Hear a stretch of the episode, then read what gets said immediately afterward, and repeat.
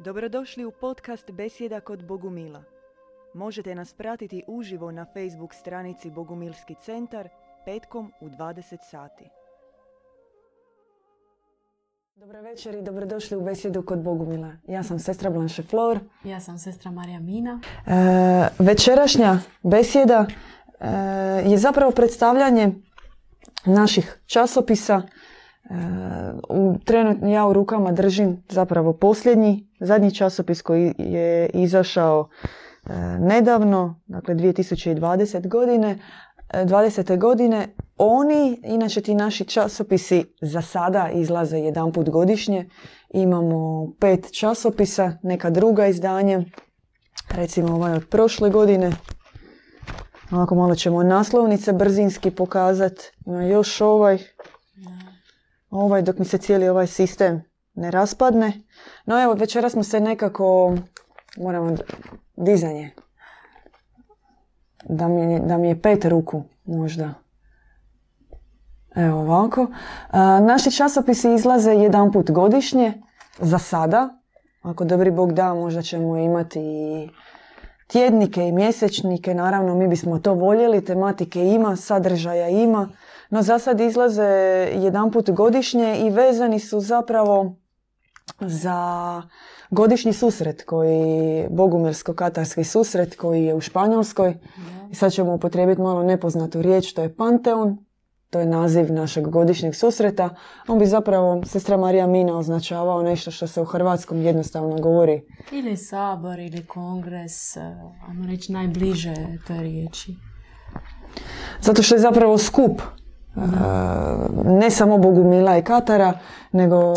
Svi gosti, svih dobrih ljudi, prijatelja, simpatizera, svi oni koji žele približiti se Bogumilima, upoznati djeda Ivana Bogumila, upoznati kulturu, način života. Da, dosta je, taj sabor traje dva dana uz sve izlagače, predavače, ima malo plesa, malo znači, glazbe, e, zaista je raznoliko, šaroliko i nekako je sve to zaista zbijeno u ta dva dana i onda je uvijek e, takav težak zadatak zapravo kako sve to što je zaista doživljeno da. staviti na list papira. Međutim, on, moramo napomenuti odmah za časopis da on izlazi svake godine nakon tog sabora, ali i tematski naravno tiče se bogumilstva, duhovnosti, e, filozofije, antropologije, ali zapravo su ti časopisi iako nastaju, iako su motivirani uvijek istim susretom i onome o čemu se govorilo na tom susretu, o čemu se promišljalo, e, zapravo su časopisi neovisni jedan od drugog. Znači, vi možete uzeti sve časopise i imat ćete različite teme ili možete zapravo uzeti jedan broj i opet ništa vam neće značiti, neće biti problem ako broj prije ili broj nakon, naravno, niste čitali. Tako da, i tako su i podijeljeni časopisi na, na kategorije tema već smo nešto spomenuli, dakle kultura, duhovnost, e, e, da, mitologija, antropologija, reportaža, filozofija, sve je to smješteno. Nešto od toga je izdvojeno za naslov. Inače, važno je spomenuti one koji pišu, odnosno one e, koji su govorili na tom saboru, a čiji su onda govori ili mišljenja prebačeni u časopis. Naravno da najveći broj članaka e, i naslova i, i obrađenih tema e, pripada ocu Ivanu, odnosno djedu Ivanu i o temama o kojima je on govorio na saboru. No, osim toga tu su i izlagači, dakle gosti iz cijelog svijeta. Sada da mi vama idemo njihova, recimo, ovako to izgleda u časopisu, da mi idemo vama izgovarati njihova imena, vjerojatno to vama ne bi ništa značilo, no u zemljama iz kojih dolaze, tu i piše odakle dolaze, koje su njihove uloge, zanimanja, na primjer iz Čila, iz Ukrajine, e, iz Vjetnama, iz Indije, evo recimo profesor filozofije e, na Alabamskom sveučilištu iz Sjedinjenih američkih država ili jedna ruska književnica. Oni su svi oni koji su bili, koji su se susreli sa djedom Ivanom i koji su onda pisali i svoje dojmove koji su poput, e, ajmo ih nazvati ambasadora dobre volje, zapravo dijelili ono što su doživjeli na tom saboru e, i svoj naravno dojam i doživljaj, ali i konkretno ono što bi mogli donijeti u svoje države među ljude s kojima žive i podijeliti nekako zanimljivosti sa tog sabora. Da. Osim članaka, e, u samom časopisu, pokušat ćemo vam negdje, evo recimo na ovoj stranici pokazati, ima jako puno poezije, poezije koju djed Ivan piše i tu imamo svaki, svaki put problem sa prijevodom. Sa prijevodom, da. i evo unaprijed se ispričavamo.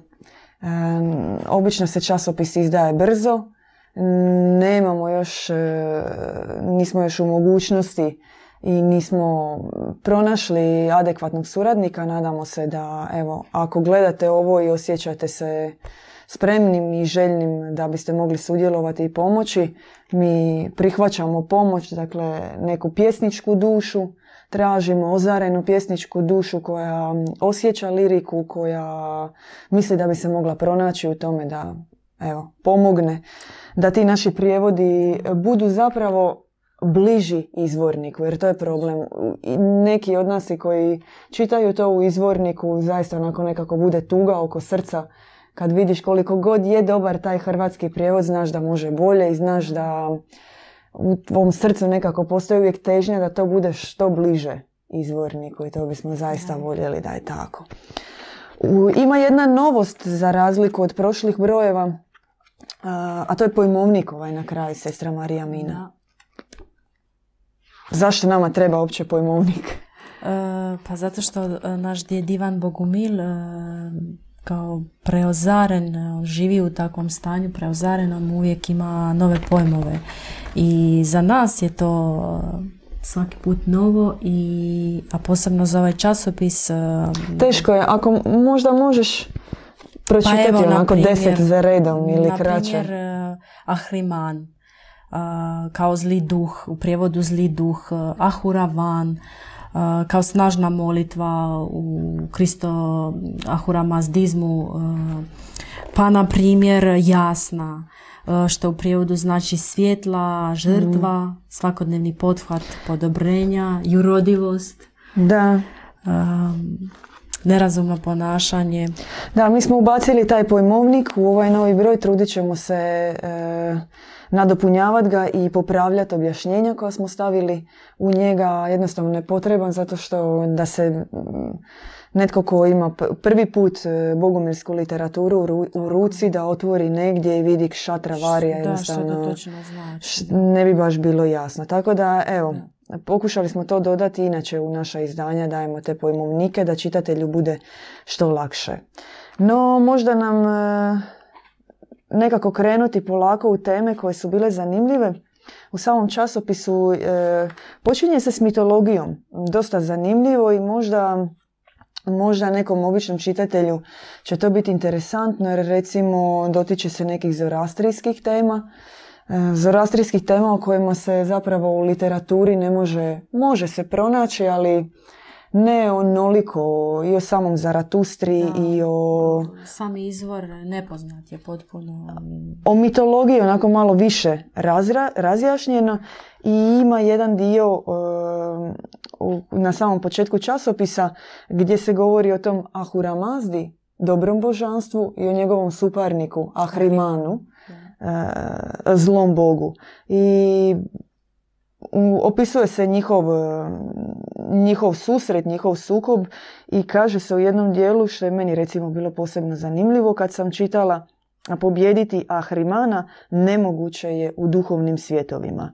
Ahura Mazda uh, odlučuje stvoriti trodimenzionalni svijet. Znači jedino u kontekstu zemlje, jedino u kontekstu trodimenzionalnog svijeta se daje mogućnost pobijediti uh, zlo. Meni je to bilo posebno zanimljivo. No, osim toga, sestra Marija Mina, šta je... šta je... Osim, osim uh, mitologije... Recimo ovdje ovo poglavlje, možda možemo pokazati taj lik. Može, evo, gdje Divan Bogumil otkriva pramajku čovječanstva pod nazivom Advisura Anaita. prekrasna lik, jedna od hipostaza. možda, možda objasniti što je to, što to ime njezino znači. Znači, Ardvisura Anaita kao neporočnost i snaga. Ona koja je velika snaga neokaljanosti. I ima još ovdje meni još nešto potresno gdje se otkriva kao mlijekohraniteljica, znači ovaj ovdje kako to nazvat fontanirajući mliječni gral Artemide mljekohraniteljice. eto, to mi je prekrasno gdje Bogorodica se objavljuje kao mlijekohraniteljica. To je bilo jedno od... E, zanimljiva je zapravo ta cijela konotacija koja se, o kojoj se govorilo na, na Panteonu ove godine, odnosno 2019. godine uopće taj koncept mliječne galaksije, kako je mi e, poznajemo.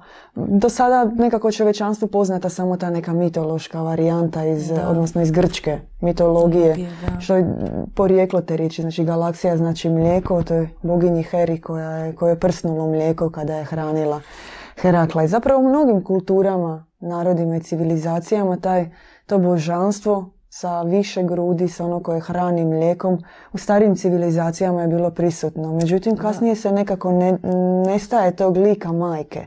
Kako se zapravo majka briše, njena uloga, njena važnost kroz stoljeća, tako i nestaje važnost tog samog njenog lika hraniteljice. No ono što je bilo zapravo nevjerojatno i o čemu piše u ovom članku je da nije samo majka mliječnog puta, nego je pramajka mliječnog puta. Znači majka svih galaksija, majka e, svih zemalja, svih, planeta, ali i od svih majki ta arhetipska majka, ona koja e, i rađa tu istu galaksiju i hrani. Jer ovdje se govori, postoje dva različita tipa mlijeka, mlijeko dobra i mlijeko zla. I naravno da je onda hranjenje tim ardvisurinim mlijekom, onom koje umnaža neporočnost u čovjeka, što samo njeno ime i kaže, zapravo jedini put e, čovječanstva. I već sami članak počinje sa rečenicom Ardvisura Anaita najstarija je od boginja.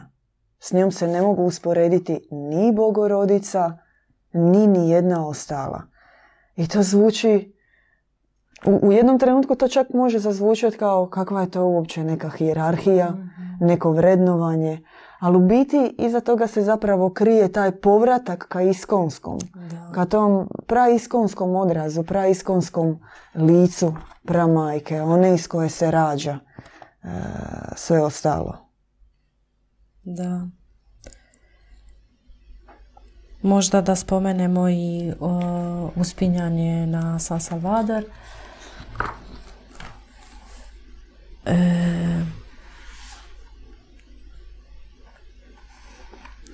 A, dobili smo uputu da je uh, Hera kao Zeusova žena zapravo mrzila Herkula, odnosno Herakla, čak i zapravo bila je ubacila one zmije u kolijevku da ga ubije. Galaksija je nastala od Zeusa kojega je hranila koza Amalteja. I onda je prsnulo to mlijeko. Čovjek uči dok je živ. Da.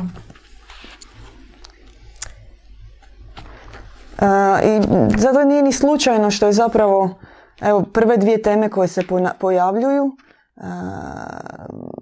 su iz Ahura Mazdijske tradicije i ovaj broj je zapravo uvod i otvara tu cijelu tematiku Kristo Ahura Mazdizma. O tome se govorilo puno na, na, na, na ovogodišnjem panteonu i to je odvajanje Krista od te judeokršćanske tradicije od tog preoblikovanog Krista odnosno Da, od poruke Krista požidovljenog, da, od poruke Krista koja se zapravo nakalemila na dugotrajnu rabinsku tradiciju. A, Djed Ivan je o tome nekoliko puta pisao u svojim knjigama o porijeklu Krista, o porijeklu Bogorodice iz e, Partskog carstva i e, sada, u sadašnjem broju časopisa se samo zapravo razrađuje to, ta povezanost i vraćanje Krista zapravo ka njegovom... Autentičnom izvoru da, da. i originalnom liku. Zato i uopće članak o Ardvisurijana iti ime koje je nepoznato nama, ali zapravo ime koje postoji jako dugo u tradiciji. Da. No, kaže da, Bogomajka se objavljuje s djetetom na rukama kao znak da je čovječanstvu neophodna hrana od ozgo. Ona je ona koja rađa od ozgo. I na Vestijskom je bio takav e, izraz, odnosno naziv za nju, a to je bilo vahišta. Znači ona koja rađa od ozgo. I to kad izgovorimo, recimo, može čak zvučati trivialno, um, kao pa da, naravno, majka, ja sam njeno dijete. Međutim, pitanje je koliko mi zapravo jesmo njena djeca. Ako mi ne primimo njene sastave, ako se mi ne nahranimo od njenog mlijeka, ako mi ne čujemo njenu riječ, ako mi ne vidimo njeno putevoditeljstvo, onda je pitanje i koliko jesmo njena, Njena djeca. djeca, da. No da, idemo izgovarati samo rečenice. Evo recimo ja sam ovdje na ovom članku sunce mi ne, u srcu Bogo djeteta. Mi ne kao božanska, nebeska, neopisiva ljubav. Ljubav. Ide radikalno uznemirujuća ta prva rečenica. Čovjek je Ahura Mazda, veći od grešnika i veći od Boga. Najviši među višnjima. Kako si ti, sestra Marijamina, doživjela Pa taj dio? meni je to potresno.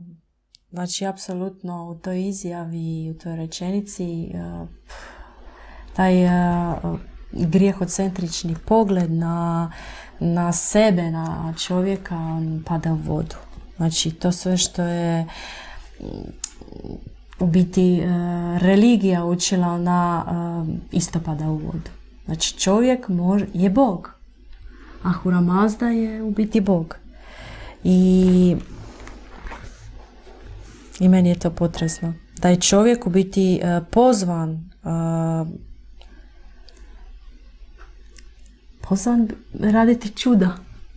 Da. Pozvan e, pobijediti ovu palu prirodu. e, pozvan u biti či- e, živjeti ono, čisto, onako kako, kako, kako danas uči Ivan Bogumil, djed Ivan Bogumil. Što znači da ljudsko srce ono nije samo o, ograničeno za, za bližnje, za one koji tebe okružuju, za onu šakicu ljudi. Ono je, čovjek je pozvan širiti svoje srce za desetke, za stotine, za tisuće, a možda i za milijune ljudi. Čovjek je pozvan da mu srce bude onda kao mliječna, mliječna staza. Da. Veliko i neobuhvatno i nez- nezamislivo veličinom nama. E, a da bismo to nekako mogli shvatiti u istom tom članku se kaže isključite raciju. Sve dok raciju radi, srce spava. I u članku se dalje razrađuje misao da, da bismo bili posvećeni majci, da bismo postali njenim bogodjetetom, mora nam srce biti uključeno, srce mora biti otvoreno, e, moramo zaista biti poput tog bogodjeteta. I kaže kako novorođenče govori, Da, kako je to uopće moguće. on nema raciju. I mi smo pozvani biti onakve duše kakve smo bili kada smo živjeli u idealnim svjetovima u kojima nema zla. Znači, ja možda ponoviti ovu rečenicu, znači pozvani smo biti onakve duše kakve smo bili kada smo živjeli u idealnim svjetovima. I spoznavši zapravo zlo, mi smo prestali biti djeca bogomajke. Odnosno, izgubili smo jednostavnost, transparentnost, prostodušnost. Da. Izgubili smo u biti to dječje, nevinost. Da, ima toliko misli koje zapravo samo da izdvojimo jednu rečenicu, već o njoj se da jako puno promišljati. Recimo ima jedan članak, zove se e, Zapanjujuća radost nebeskog rođenja, u kojoj se govori o konceptu koji su mnogi filozofi, filozofi 20. stoljeća istraživali, poput Solovjeva, Berdjajeva, a to je o bogočovječanstvu, o bogočovjeku i o toj granici između čovjeko Boga i Bogo čovjeka. Koliko je tanka linija, pogotovo u suvremeno vrijeme, između zapravo ta dva pojma. Recimo, meni je taj e, članak bio zanimljiv, zato što se direktno pojam Bogo čovjeka e, spaja sa konceptom dobrote. Dobar jednako čist.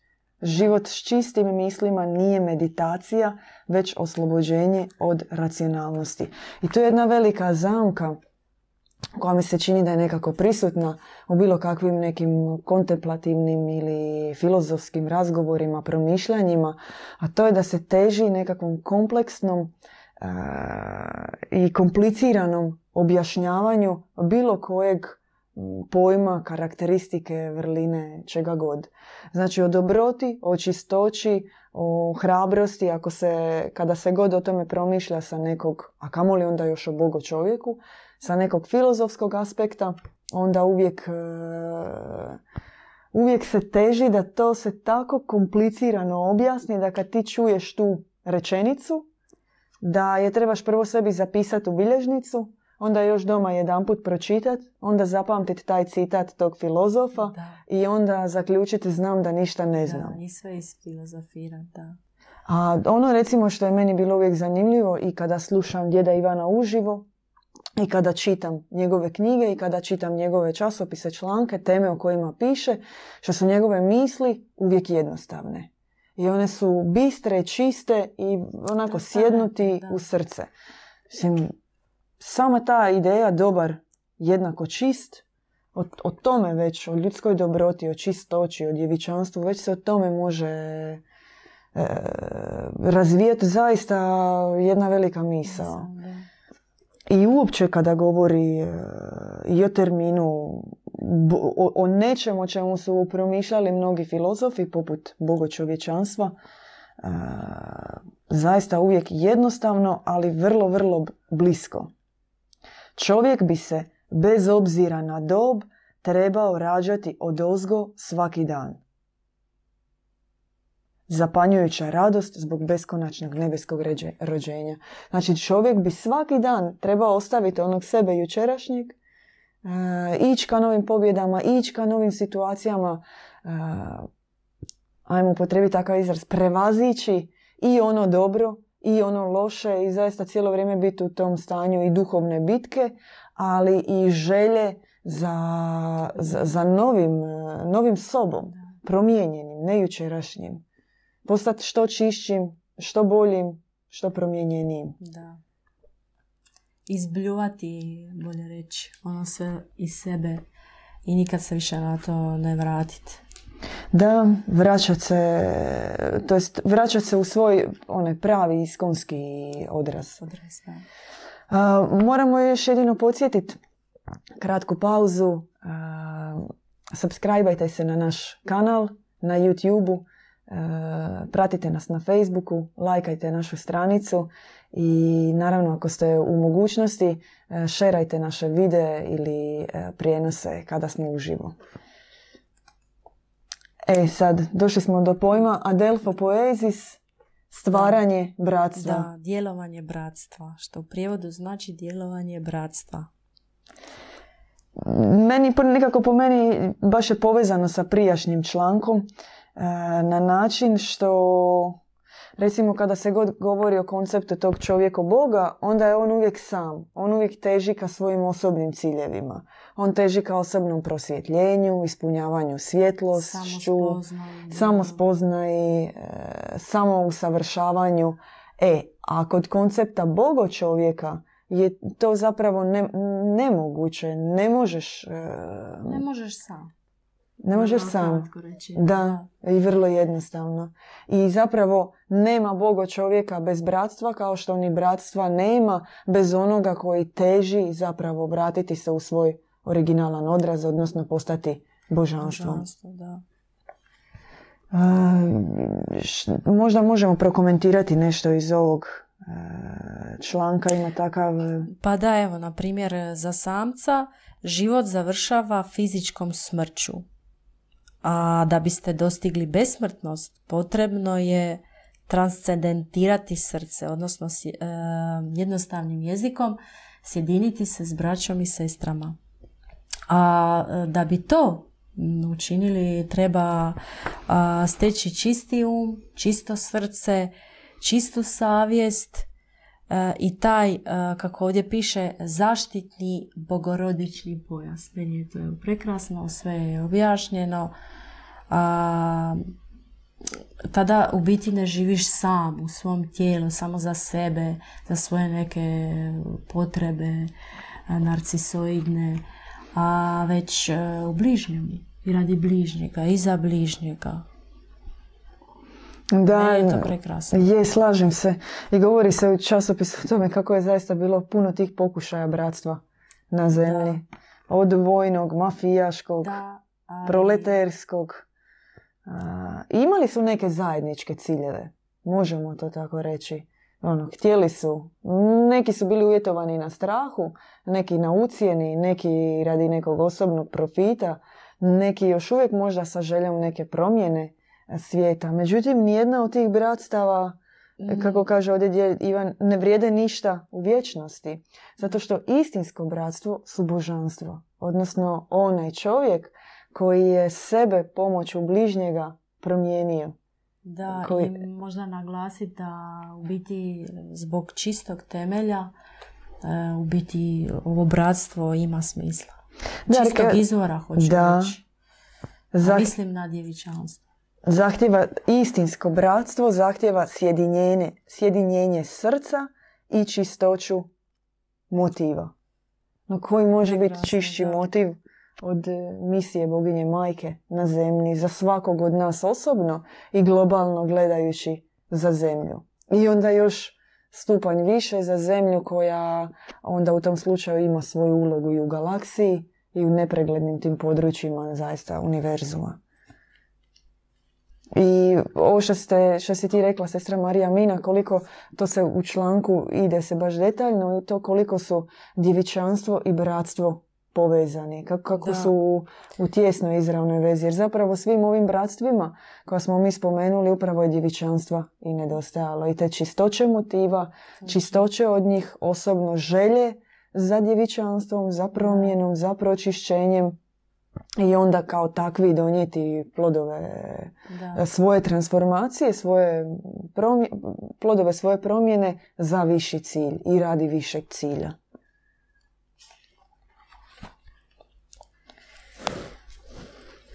Ima puno komentara, e, inače kod članaka unutar svakog članka, zato što inače Panteon, odnosno taj sabor, on funkcionira, to nije samo jedan govornik, u ovom slučaju djed Ivan koji je ex katedra i onda on tamo sjedne, odnosno stoji i objašnjava, nego se uključuju svi vrlo je, vrlo je aktivno, vrlo je živo i samo on kada govori mnogi uh, očevi, braća, sestre. Svi se uključuju, da, izmjenjuju se razni predavači, uh, baš je ono da, ali ono što sam htjela reći, baš u tom trenutku nastanka neke teme, kada se o njoj govori, naravno, djed Ivan tako daje neke koncepte o kojima je promišljao, koje je htio, htio podijeliti s publikom.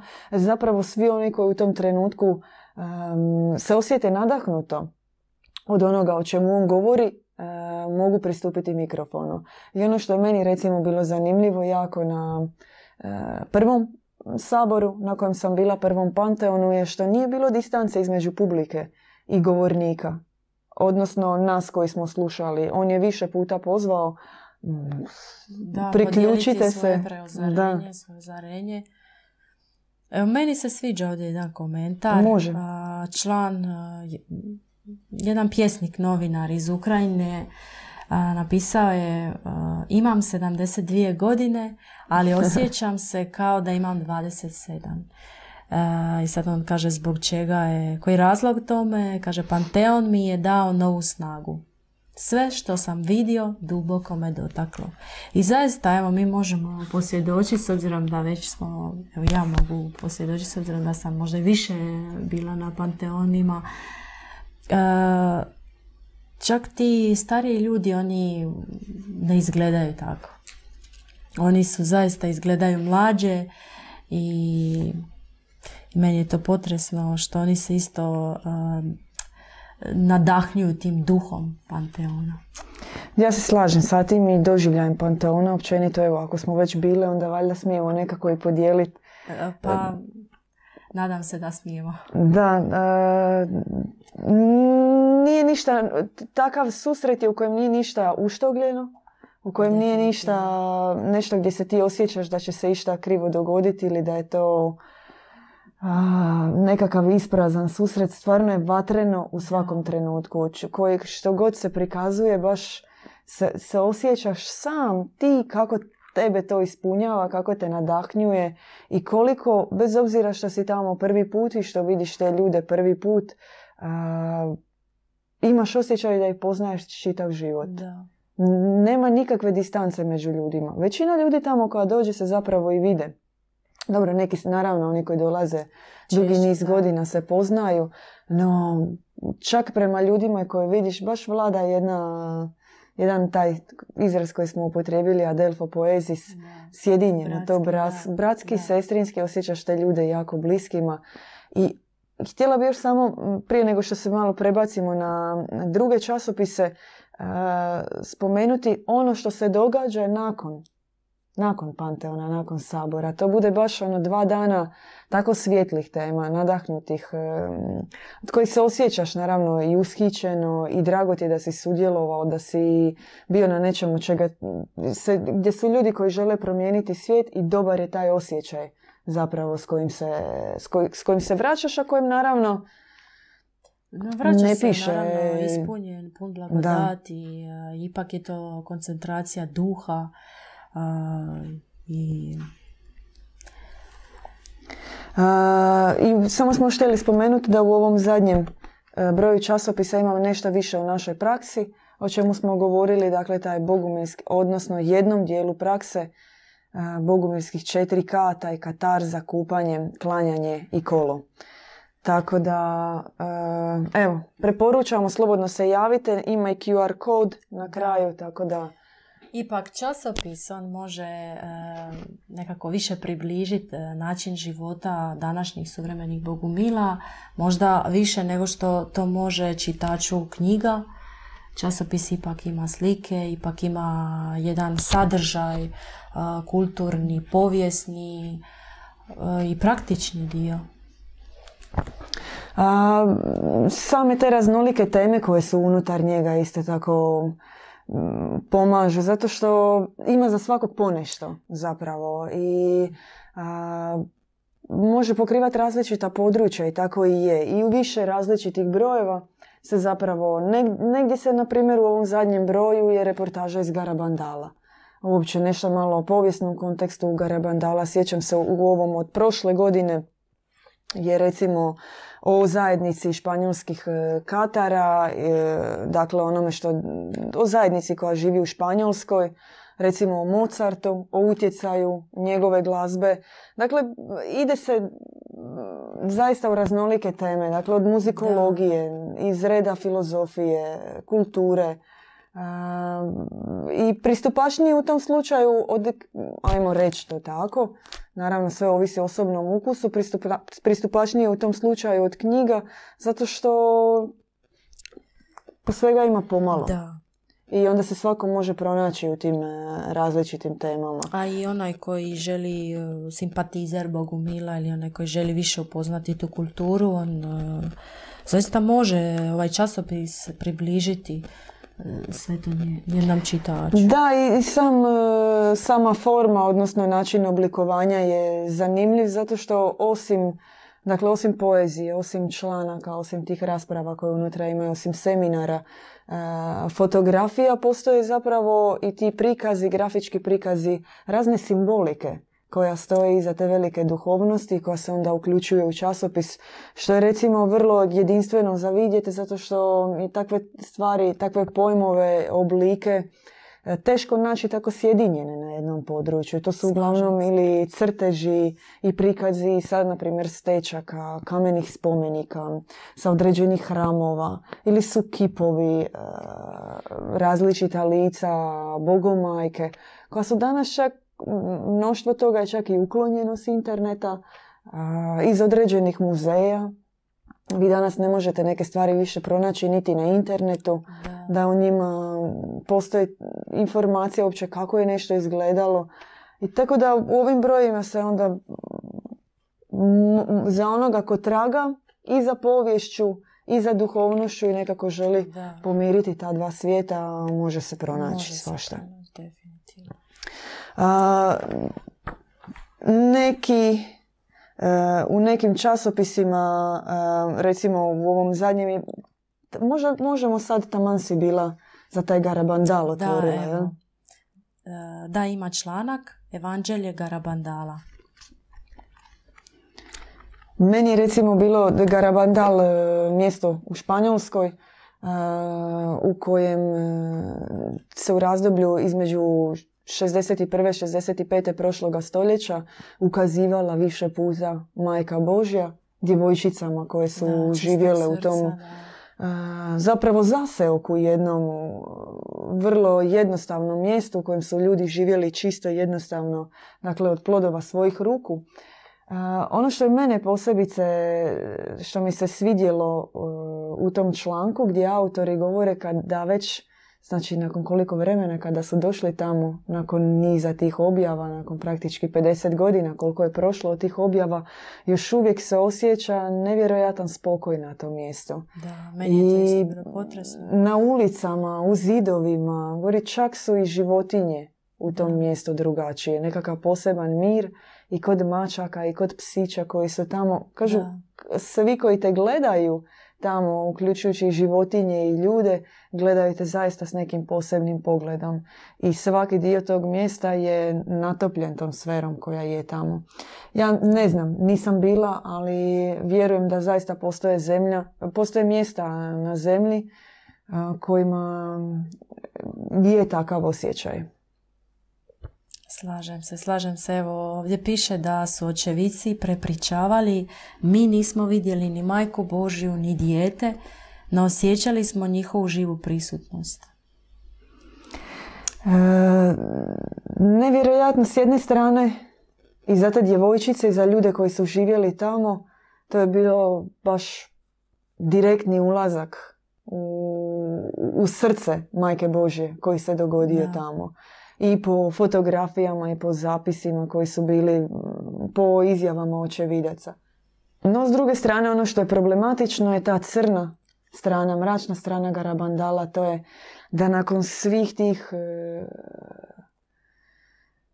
svjedočanstava koje su imale djevojčice, njihovih zanosa uskih, ta ekstaza koje su doživljavale, većina, ne većina, nego praktički sve zataškano, veliki udarce, duhovne udarce, psihička zlostavljanja su doživjele. Praktički, ima, razgovaralo se s njima, ima saznanja da ih se toliko uvjeravalo da je to što su doživjele tamo laž i da majka Božja ne postoji, da su one nakon tih tortura koje su prošle kao onaj efekt Pavlovljev čim bi čule ime Majke Božje već e, su ono, bile u ekstazi. Ne, ne, ne, suprotno. Znači, toliko su ih uvjeravali, toliko su ih mučili da, da, da je to laž, da se to nije dogodilo. Zaista ih i, i fizički mučili i ono, tormentirali, mhm. da na kraju kad bi samo čuli Majka Božja, već im je bilo ono ne, ne, ne, ne, ne, nema. znači ono, praktički su ih dresirali da na samo ime, na sami spomen Majke Bože negiraju da, je izbrisati. Da. da, znači s jedne strane doživljaj božanske objave koji je bio toliko ekstatičan, zanosan, ushićen One su živjele u bogo civilizaciji tada u Garabandalo. Znači ovo o čemu mi pišemo, o čemu djed Ivan piše u, u svojim knjigama, o časopisima, o čemu se, što smo rekli, su se mnogi filozofi zanimali za tu bogo čovječanstvo, bogo civilizaciju, one su hodale u njoj. One su živjele i kada se pogledaju te snimke, kako one koračaju, kako one gledaju, kako se one ponašaju, ti vidiš da to nije onako kako bi se netko ponašao normalno. Znači, s jedne strane su doživjele tako nešto, a s druge strane ih je ovaj svijet, odnosno institucija, toliko kaznila za to da više nisu o tome niti htjele e, ništa zapravo znati. Sad nama je teško o tome e, niti ima vremena sad ići u detalje. Imate članak ovdje u časopisu, preporučamo do detalja sa slikama i po, ima dokumentarac, može se pogledati sa svim njihovim e, snimkama, video, kako izgledaju, kako, kako se ponašaju u tim trenucima. Laičkom oku je jasno da to što one doživljavaju je konkretno. Jasno nam je da danas, pogotovo u Hrvatskoj, brojke su porazne. Recimo za Hrvatsku što se tiče čitanja. Da, danas ljudi jako slabo čitaju. Možda sportske se čitaju, da, možda, možda neki portali, ali evo, knjige zaista idu slabo. Tako da i u odnosu čak na regiju kod nas ide nekako slabije, nama je to jasno i časopis je u tom slučaju idealna forma da se približi kroz slike, da se približi kroz različitu tematiku, kroz e, različiti sadržaj zapravo za svakoga ponešto i da svako uzme ono što mu odgovara. Prekrasno si to rekla. Možda iza svega toga ostaje nekako naša nada da će se preko toga čitat više. No, s druge strane, mi nudimo i alternativu. Eto, ako, ako vas i sa ovim časopisima nekako ne, ne nagovorimo, gledajte naše videe na YouTube-u. E, Šerajte, lajkajte. Komentirajte. Da. S nama budite. Bez vas ništa. Evo, kako okrenem e, kako okrenem zadnju stranicu jednog časopisa ide jedna misao čovjek će biti, čovjek će biti od čistog zlata. Evo, samo na koricama jednog časopisa. Da ne čitate puno, ali da pročitate takvu neku izjavu već nekako potiče čovjeka na razmišljanje. Kako stvori današnjeg čovjeka da bude od čistog zlata? Pa treba se roditi e, neporočno. To vam želimo svima, na to vas pozivamo da nam se pridružite, da se rađamo od ozgo, da se, e, da se mijenjamo, da svaki dan živimo na novo, da budemo drugačiji i bolji nekako od sebe jučerašnjem. E, hvala vam što ste gledali besjedu, hvala vam na podršci i još jednom molimo, dakle ponavljamo od sestre Marije Mine, e, lajkajte, šerajte, subscribeajte se i pomozite nam i dalje evo nekako da da idemo naprijed i da budemo bolji. Pozdrav! Pozdrav! Slušali ste podcast Besjeda kod Bogumila. Podsjećamo da nas možete pratiti uživo na Facebook stranici Bogumilski centar petkom u 20 sati.